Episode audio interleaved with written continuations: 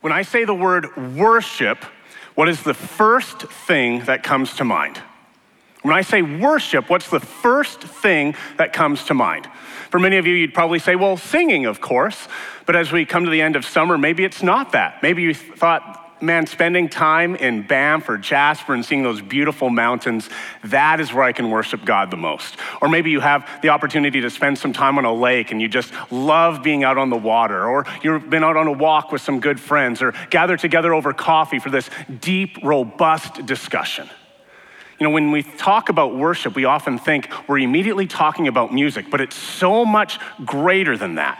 Over the last couple of years, we've been going through some of our church values as our first sermon series in the fall. Two years ago, coming right out of COVID, we thought we want to spend some time talking about courageous community. What does it mean to be a people who deeply care for one another, who love one another, who carry one another's burdens, who are in deep relationship and communion with one another? Last year, we did inescapable mission, and we spent almost an entire year talking about evangelism. What does it mean to have an invitational culture? How are we going to live in such such a way that we embrace people and bring them into our homes, bring them out for coffee, bring them to church and our small groups.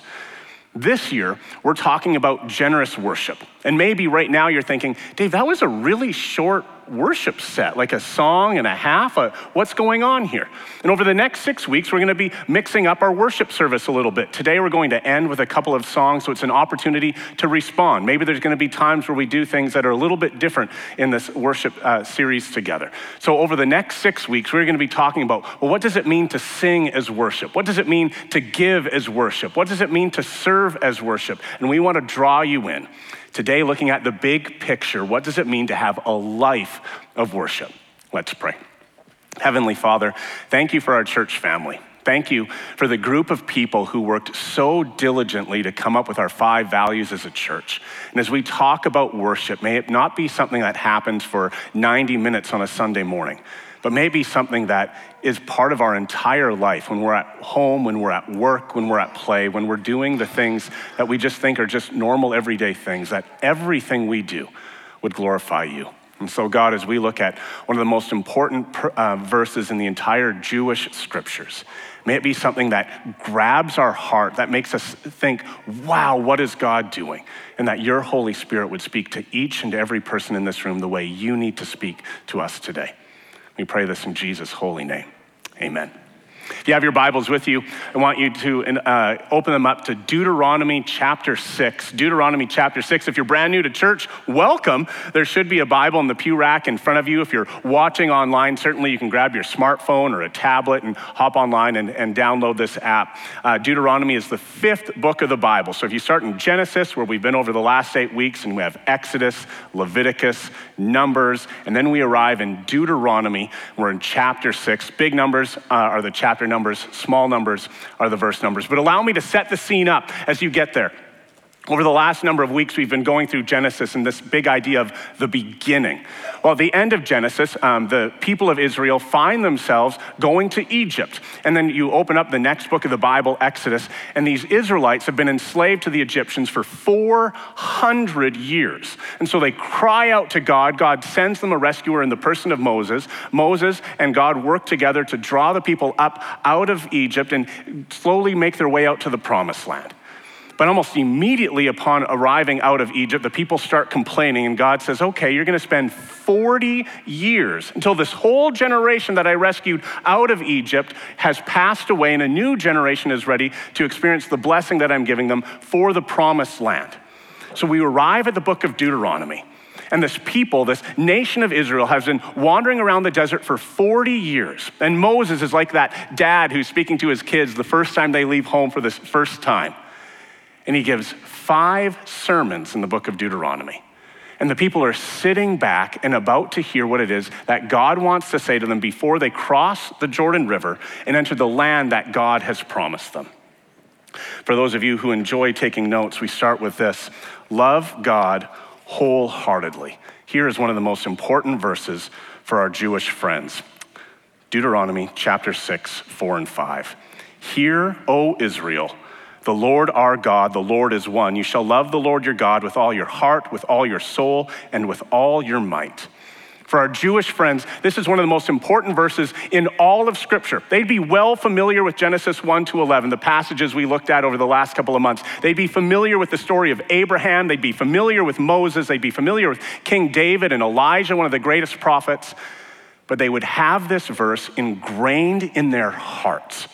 For the Jewish people, they would say this verse, it's called the Shema, every morning and every night, every day of their lives. Hear, O Israel, the Lord our God, the Lord is one. Love the Lord your God with all your heart, with all your soul, and with all your might. These verses are called the Shema, which is the Hebrew word for hear. In Deuteronomy, it's about 35 chapters long, and we read this word here over 70 times, an average of twice per chapter. Moses, speaking to the nation of Israel, says, Listen, hear, respond. This is what I have for you today. And the word hear is important. It doesn't just mean listen. It means to pay attention to, to respond with what's being shared. Listen to this. In Hebrew, listening and doing are two sides of the same coin. There is no word for obey. In Hebrew, you shema. Well, we may not have a word for this in English. I think we can understand the concept. How many of us have had our parents, our teachers, our bosses look at you and say, Are you listening to me? But they don't just mean, are you actually listening? Do you hear the words that are coming out of my mouth? They mean, are you going to do what I'm telling you to do? How many of us uh, had parents who say to us, stop taking cookies from the cookie jar? We've heard them. Are we going to obey them? Hear, O Israel, the Lord has spoken. Interestingly enough, Moses doesn't go straight into what the Israelites should do. He reminds them, the Lord our God the Lord is one. There's this theological and practical implication that's taking place. Practically, it's a reminder that uh, of the God Israel worships. They left Egypt, which has a pantheon of gods. They're going to the promised land, the land of Canaan, which also has a pantheon of gods. For the ancient culture, if they wanted to have a baby, they would pray to the God of fertility. If they were about to plant their crops, they would pray to the God of the harvest. If they were about to go to war, they would pray to the God of war. And God is saying, no, no, no. You have one God, and I am He. And if you want to have a family, you pray to me. And when you plant your harvest, you pray to me. And when you go out to war, you pray to me. And before we engage in any little chronological snobbery, we need to do a little heart check. We might go, what were these people doing having all of these ancient gods and these little idols in their homes? But how often do we bow to the God of power or money or sex or comfort?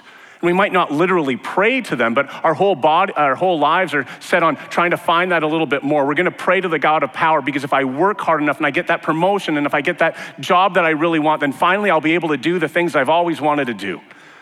And I'm not getting enough sex at home, so I may as well look online and find somebody there. Or maybe I'll go to my club and my wife or my girlfriend or my partner won't need to know about that. And we pursue these things that aren't glorifying unto God. God is saying, Come to me. Come to me alone. Let me push all of those idols, all of those gods out of the way. Give me all of who you are. There's also the theological implication of having one God. As Christians, we believe in one God who exists eternally in three persons the Father, the Son, and the Holy Spirit. Therefore, we believe in a God who lives in perfect community with himself. And we're reminded that we are to do the same. There's no one God who can contradict God because he is the only God. And so when he makes us a promise, we know he can keep that promise. When he fights, nobody can stand against him. There's this deeply rooted trust that we worship one God and one God alone. Don't let the world tell you what to do. So when Israel arrives in a new land, they must not fear the worship of new gods. When we encounter difficult situations, we're reminded that God is totally and completely in control. And so every morning and every night, the Jews would wake up and before they go to bed, Hear, O Israel, the Lord our God, the Lord is one. Love the Lord your God with all your heart, with all your soul, and with all your might. My friends, I looked at the Shema, Deuteronomy 6, 4, and 5, and I, I wondered, do I just preach these two verses alone? Because it just hands me those three points, right? It tells us about the love of the Lord your God with your heart, with your soul, with your might. And I find this really interesting to look at this big picture. If you keep your Bibles open to Deuteronomy chapter 6, we read about this Shema, the greatest commandment in Matthew, Mark, and Luke, but each has slightly different variations. Matthew records Jesus' response as saying this You shall love the Lord your God with all your heart, with all your soul, and with all your mind. Then in Mark chapter 12, Jesus actually adds a fourth one You shall love the Lord your God with all your heart, with all your soul. And then he adds, with all your mind and all your strength. So, what's going on here? Ancient Hebrews didn't actually have a word for brain. They had no concept of the brain. Everything was done in your heart. Check this out. Proverbs chapter 2, we read, Wisdom will enter your heart and knowledge will be pleasant to your soul. Again, in four, uh, chapter 14 of Proverbs, wisdom rests in the heart of a man by understanding. In the first century, in the Greco Roman world, this idea of the mind came in. And it's the first time in all of history that we're aware that they looked at it that way. From before that point, everybody looked at the heart was the wellspring of knowledge, of wisdom, and of understanding. And so, whether you're looking at the Shema or the three passages in the Gospels, the big idea is will we love God wholeheartedly? Will we love God with every part of who we are? Will we love God with our mind? Will we love God with our emotions? Will we love God with the very essence of our being? Will we give all of ourselves to all of God? The Bible isn't trying to be a psychology book here that's only talking about thoughts and feelings. Rather, the scriptures are inviting you to think deeply about a committed relationship with God. And this idea, love the Lord your God with all your heart, with all your soul, with all your might, you might look at that and think, but I don't know if I can. I don't know if I want to. That seems really hard. What are we supposed to do with this? But as one commentator points out, it's actually what's best for us. If you were talking to somebody and you said, What's your perfect, ideal uh, way of going on vacation? And they said, Man, I would love to be at a beach house on a beautiful lake. And you said, I happen to own a beach house on a beautiful lake. Why don't you come to my place for the weekend? That would be giving them what their heart desires. If you were to meet somebody who is starving for a meal and you said, What's your favorite meal? I would love to cook it for you. It would be giving them what their heart desires. And God is saying, Allow me to be that one God, that one person who you worship, that all of the little gods, all of the little idols would be pushed to the side. Going back to the book of Proverbs, we read this Above all else, guard your heart, for it is the wellspring of your life. Because God is in control of what happens at work. God is in control of what happens at home. God is well aware of our relationship challenges. God knows your hopes and your dreams. He knows your biggest fears, and He says, Bring all of that to me. Give me a life of worship. Translating ancient Hebrew to 21st century English is one thing, but capturing the essence of what takes place is quite another. It would be easy for some people to say, well, the heart is the intellect, the soul is the emotion, and that might is our physical bodies. And, and that works. That gets the idea across, giving all of ourselves to all of God. But we'd be missing something. This word might in Hebrew, it means, um, is often translated might or strength, but the Hebrew word is mi'od, and it means exceedingly much. It's an adverb. It is there to help describe what the verb is supposed to do. In other words, it could read like this Love the Lord your God with all your thoughts, with all your emotions, with all your body, with your very muchness. That we give all of ourselves to all of God. It's a beautiful passage calling us into something deeper. Verses 7 and 8. You shall teach them diligently to your children and you shall talk of them when you sit in your house and when you walk by the way and when you lie down and when you rise. And the richness of this text is incredible. The Bible will often use a figure of speech called a merism, where the opposite parts represent the whole. From his head to his feet, that boy was filled with energy. And when we read verse 7, we see something beautiful taking place here. Moses is looking at the nation of Israel and he says, When you wake up and when you go to bed when you're at home and when you walk along the road. Every part of your day, from morning till evening, at private and in public, give all of yourselves to all of God. But it doesn't have to be weird. It doesn't have to be weird to talk about God with your kids other than at bedtime or at supper or whenever you might do that. My kids love going to the park, and so we take them fairly regularly. And my son will be on the monkey bars and he'll be swinging around, and I don't yell out, God invented monkeys! Nailed it. There's something more. God wants you to say, well, what's going on around us? Yesterday, I went and visited my sister in Rocky Mountain House. And if you ever go up that way, uh, you'd head down uh, south on Highway 2 and then go down the Highway 12 route. It is beautiful green as far as the eyes can see, all these beautiful trees, the fields, the farms. It's beautiful. My parents came with me and the kids. My wife is away out of, out of the country, actually. And, uh, and we just stopped and said, God, how beautiful is that? Kids, what is your favorite part of God's creation? And they can talk about the trees or the birds or the animals. Kids, what would you like to talk about? Um, what would you like to learn about in the scriptures? Maybe you take an index card and you t- write down a couple proverbs or a Bible verse for that to be discussed over a mealtime. And you talk regularly with your kids and regularly with your partner and regularly with your roommate. What does it mean to follow God all the time? Shifting to verse 8 binding them as a sign on your hand, they shall be as frontlets between your eyes. There's this interesting discussion in the academic world as Moses literally asking them to tie something to their heads and to their arms. If you've seen um, Jewish worship, it might look something like this, where they take verses and they put them in these little boxes that they tie to their heads or they tie to their arms. They're called phylacteries. You might remember about 10 years or so ago the WWJD bracelets that were going around and everybody would be wearing these bracelets and they would look down at their bracelet and they would be reminded, what would Jesus do? This isn't terribly different. The idea behind it is that we would give all of ourselves to all of God. It's not an accident either that God talks about head and hands. What are we thinking about? What does it mean to be a Christian at work? What does it mean to go to the office knowing that one of your coworkers, that one of your subordinates, that one of your higher ups, you know is treating you poorly, you know is lying? How do I handle that? How do I go home and show love to my family? How do I become a good neighbor for Jesus? And then about your hands. What does it mean not to just think about such things? How am I going to live this out? When we talk for an entire year about an invitational culture, when's the last time I've invited my neighbor into my home to enjoy sitting out on my back deck and just talking over a barbecue?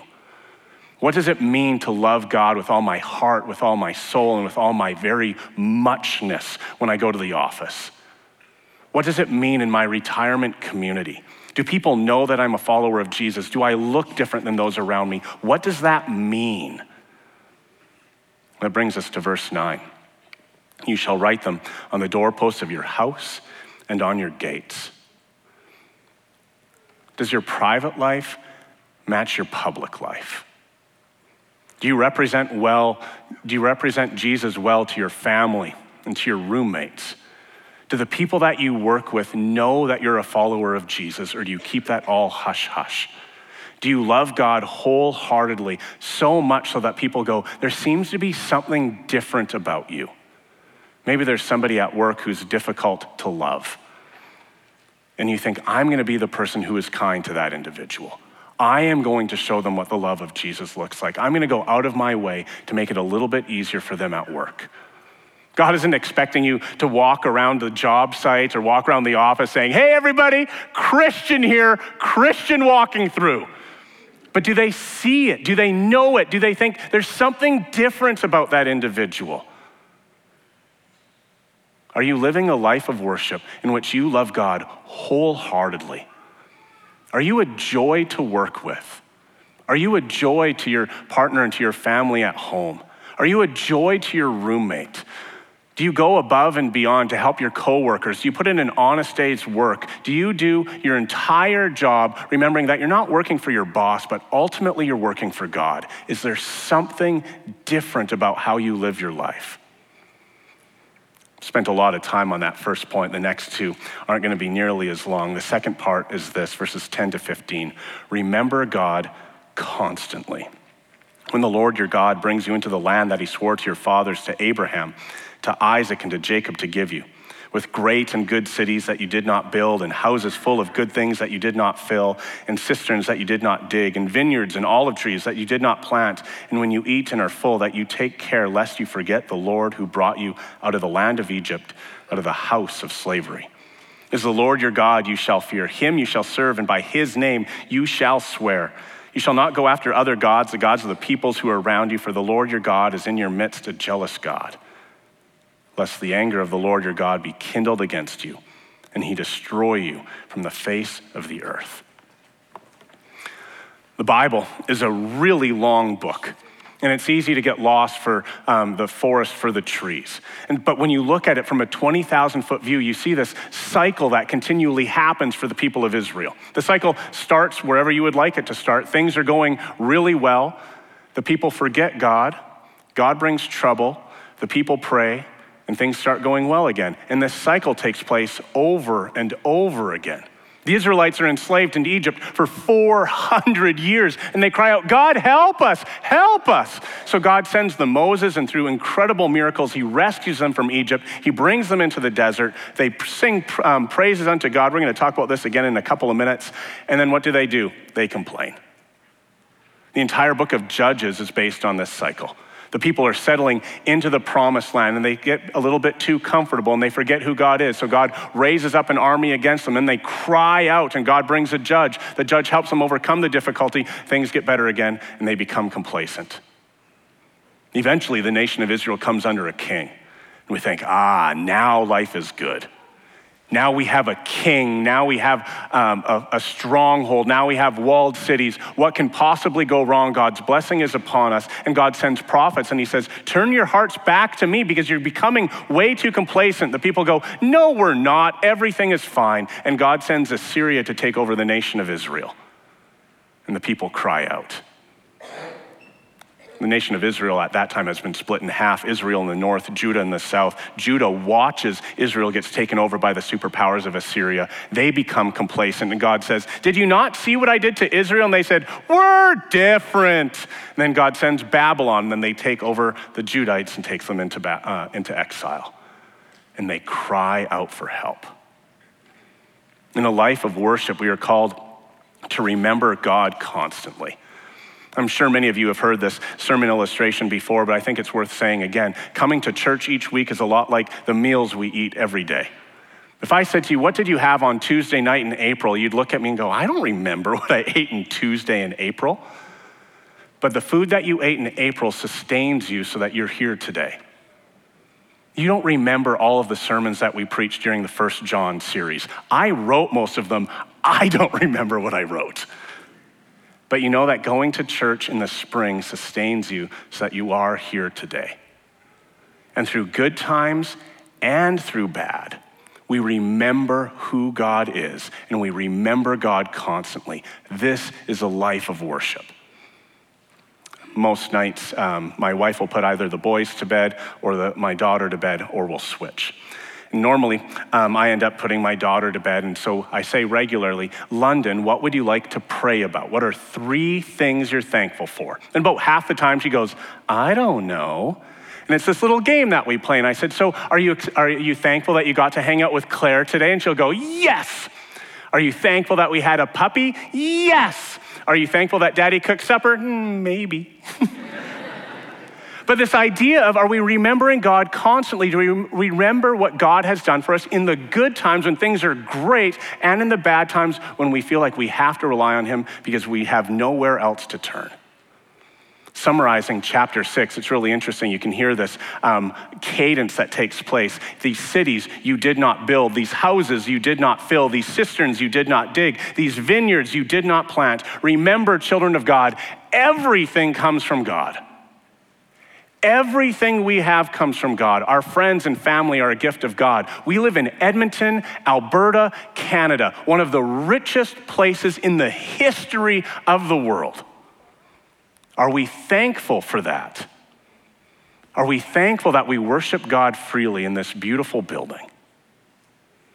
Now, some people might say, you know what? I'm a self made man. No, you're not. You're not. Who gave you your intellect? It came from God.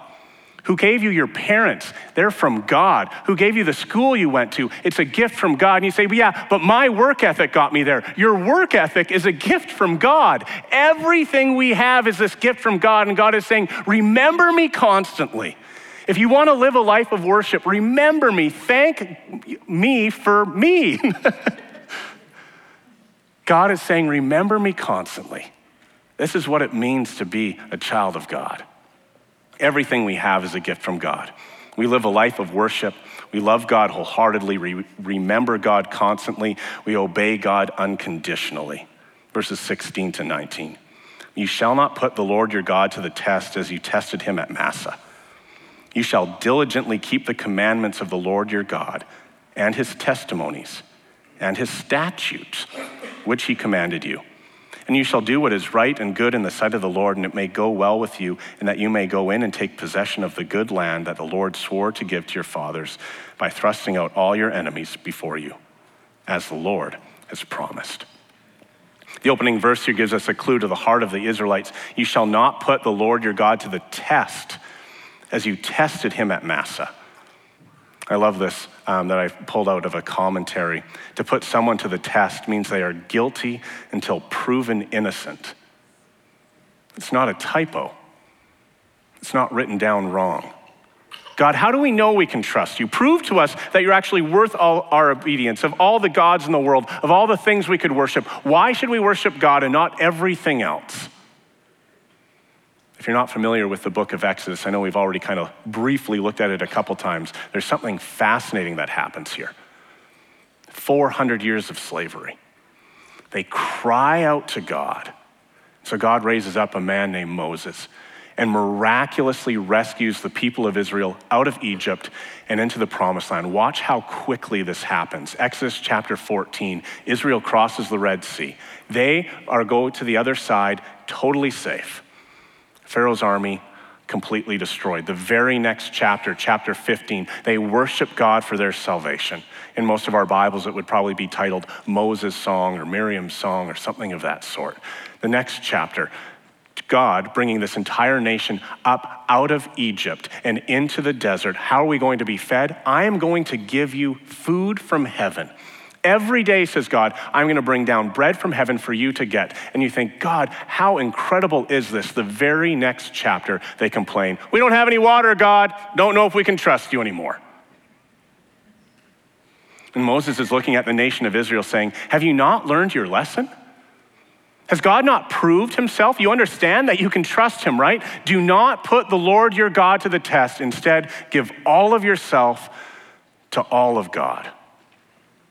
If you hear this phrase and you're thinking there's something vaguely familiar, it may be because of the temptation of Jesus in the wilderness. Right after Jesus' baptism, in all four Gospels, Jesus goes out into the wilderness and he's tempted by Satan. There's a first test, there's a second test, then after the third test, Jesus looks at Satan and he quotes this verse, Deuteronomy 6:16, and Jesus says to Satan, "It is said, you shall not put the Lord your God to the test." Why not?